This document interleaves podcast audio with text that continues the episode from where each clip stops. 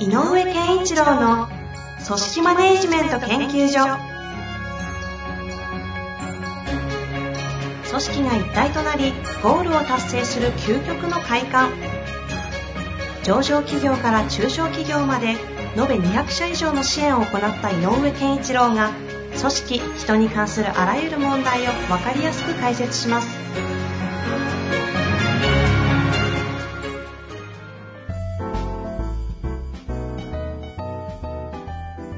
こんにちは、遠藤和樹です。井上健一郎の組織マネジメント研究所。井上先生、よろしくお願いいたします。よろしくお願いします。さあ、今日も行きたいと思いますが、はい。今日もですね、あすみません、あの、いろいろと質問いただいている中で、はい。井野健塾。はい。なかなか濃い、面白い質問が、頻繁に出て出るんですかね。あの、なんかね、えーはい一つの話題から皆さんが、あの、積極的に話してくれたりするので、えええっ、と、いろんな視点で、あの、展開されるから面白いですよね。ということもあってですね、ちょっとぜひいろんな質問を紹介したいなと思って、今回も、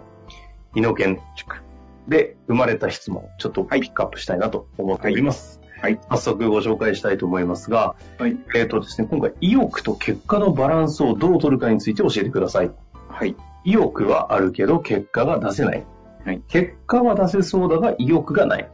どっちの人材をピックアップするべきでしょうかまあ、あの、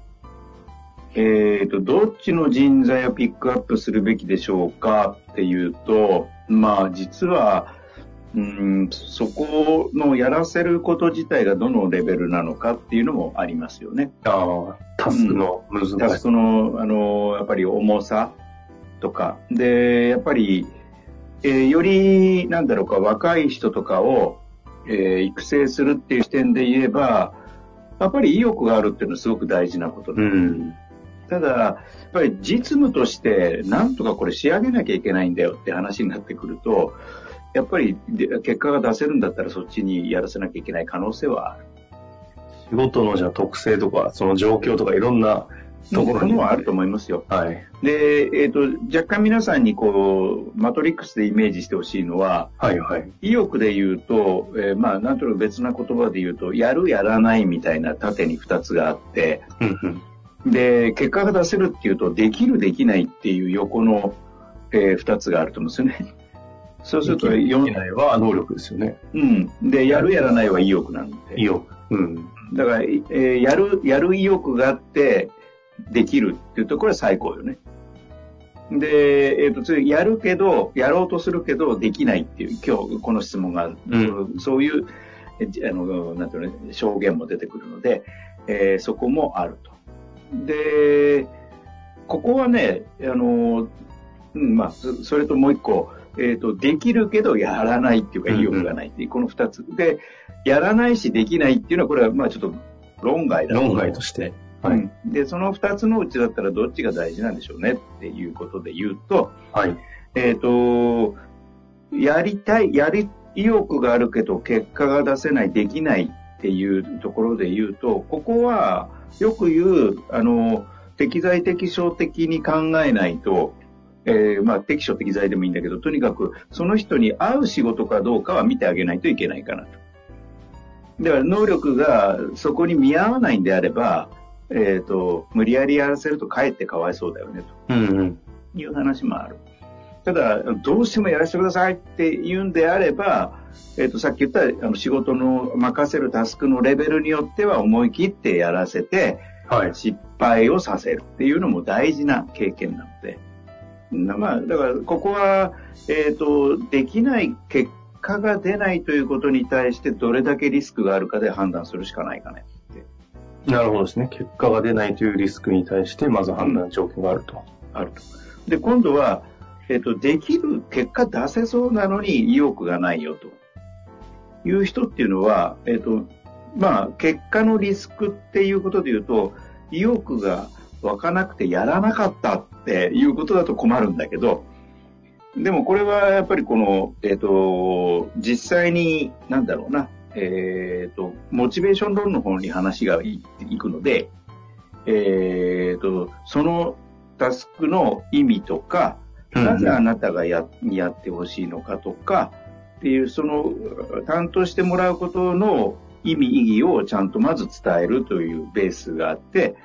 で、この方がなぜ意欲が湧いてないのかっていうところに、もし、えー、っと、余裕が、時間的な余裕っていうかな、あの、あの、そういう工数を取っていいんだったら、そこにもちゃんとアプローチしたらいいね。なるほど。うん、意欲は何、何を意欲低下してるのかっていうのはね、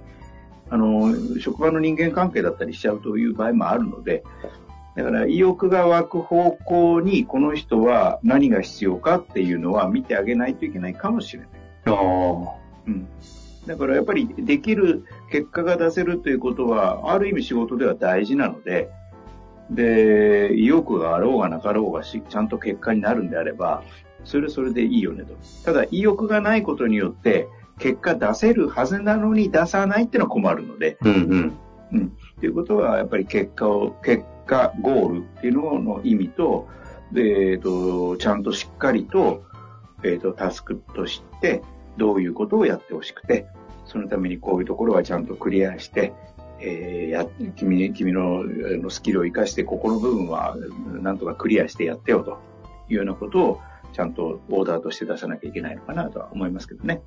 だから、あの、はい。はい、あ、どうぞどうぞ。あの、どちらを、あの、えっ、ー、と、活用すべきですかっていう質問に対しては、うんうん、えっ、と、一つは整理すると、仕事のレベル感、あそのタスクのレベル感と、えっ、ー、と、対象の人間が、えをどう成長させたいかと思ってるかと。いうことによっては、一つは意欲を買って、えー、逆にあえて失敗することを恐れずやらせて、その人の肥やしにするっていう育成方法と、それからもう一つは、意欲が湧かないということに、もう一回ちゃんとアプローチして、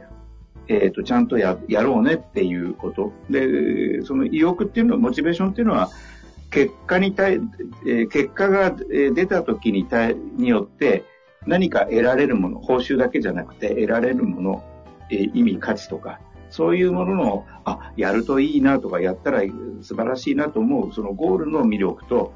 その結果の魅力と、それから、それをやることによって、あなたはこういうふうに、えー、まあ、見られる、評価されるとか、あなたってこういうことが、えー、なんだろう、感情的にも得られるよねとか、ちょっとこう、無形な効果みたいな、この二つがあるので、えーと、そこにちゃんとアプローチしてあげないと、タスクというよりもその人の内面にアプローチすることのが大事になるかもしれないなと思いますね。これあの、できる、できない、やる、やらないのマトリックス考えたときに、今このご質問の方の、えっと、状況の意図は、多分あの、すでに仕事あったりする中で誰をどこに配置するかっていうその人材活用的な観点だと思うんですけど、はい、でその観点においては今、井上先生がご説明させていただいた内容だと思いますが、これ、採用とかの取るタイミングとかっていうことに関しては、このマトリックスって同じ考えというか、逆にどう考えればいいかとかありますか？えっ、とね、意欲があるという時は、もう意欲は買うべきだと思うので、あの、これはなかなか、えっ、ー、と、なんだろう、意欲がないものを意欲を沸かすってかなりの労力がいることだから、意欲があるっていうのは基本的には非常に OK な資質なので、ということはもうあとできることが何ができるかって、その、ハマるものがあるかっていう、さっきも言ったけど、適材適所っていうのは最大のテーマになるので、うん。うん。だからそこは、えー、と採用の面では、やっぱ、その、例えば中途なんかであれば、かつてどうだったんですかっていう確認をしなきゃいけないし、えっ、ー、と、ちゃんと能力面を見なきゃいけない。で、まあ、新卒なんかだと能力が見にくいので、ある意味では、えっ、ー、と、意欲をどっかで、うん、買う。うんうん。ともう一個は、えっ、ー、と、専門的なスキルっていうのは見えない、ややってないから見えないから、やっぱりよく言う物事、課題とかに対してちゃんとしっかりと向き合って、えっ、ー、と、自分を、こう、その仕事に対して投じ、投じる力っていうのかな。そういう、あの、基本的な素養があるかどうかは、意欲と同時に見なきゃいけない。うん、はい意欲と、ね、よくあの、グリッドなんて話もあるけど、あれも情熱と粘り強さの掛け算だっていうようにあるので、意欲とやっぱりこう、やりと、やり遂げる力っていうの、この二つがセットであればかなり高いレベルで、えっ、ー、と、いけるんじゃないかと思うので、採用仮にその時点でスキルとかできることがなくてもってことですね。うん。で、採用面、採用の時に意欲を感じないんだったら、あまりお勧めはしないですね。うん。どんなにスペックが高くても、やっぱなんかこの人からエネルギーを感じないよなっていう時は、やっぱなんかね、怒る。うん。うん。意欲って捉えると、なんかそのモチベーションとか、そういう話だと、うん、井上先生が言ってる概念とこうリンクしてるのかわからないんですけど、そもそも仕事だけのこと、仕事が進むことを考えていくとするならば、はい。要はこのコロナ禍とかにおいてジョブ型が結構進行するだろうっていう流れにおいて、仕事ファーストで出ちゃうと、はい。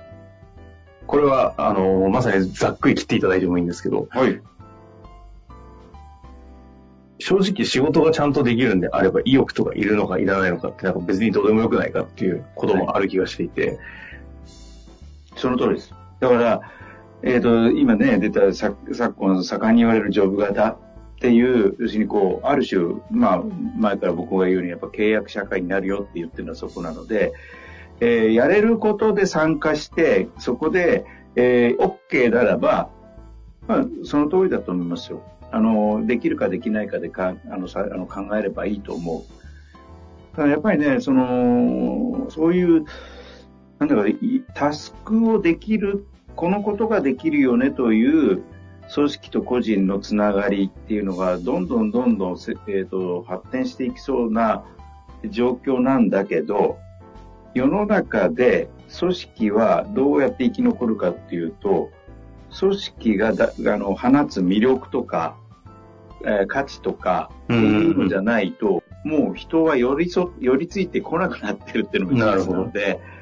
つまり組織のこのジレンマは、そういうふうにのメンバーにはできることをちゃんとしてやってもらうっていう方向に行きやすいけど、組織の魅力を作るっていうことをすごく大事なのよね。うんうんうんだからということは、やっぱりよく言うビジョンとかミッションとかいう言葉があるけれど、えー、理念とかね、えー、組織が向かおうとしている方向に対して、ちゃんとコミあの、あの、精神面も含めてコミットするというような姿勢を持ってもらわないと、クリエイティブが生まれない。生まれにくい。そうか。組織が生き残るということに関しては組織の魅力が重要だが、うん。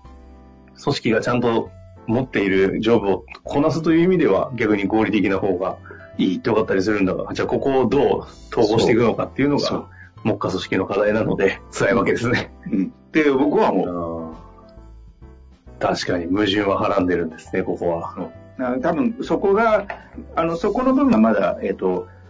えっ、ー、と、十分にはまだ今のところは世の中的に語りきれてないよねと。うんうんうん、でも、ここが、あの、多分今後考えるポイントだと思う。なるほどですね。まあ、ちょっと今日のあたりは一旦ここまでで終わりだと思いますが、ここの点に発展しちゃったけどね。非常になんか逆に発展させて別の回でもやりたいぐらいの内容でしたので、はい、確かにね、組織は、組織の魅力と組織が、なんだこう、目、目、ゴールを達成するためにはということが、合理性とむしろこう、非合理性の両方持ってないといけないみたいな。そうなんです。ああ、なるほど。ここは悩ましいところですね。はい。まあでも非常に観点入りましたので、ぜひちょっと活かしていただけたらなと思います。はい、井上先生、ありがとうございました。ありがとうございました。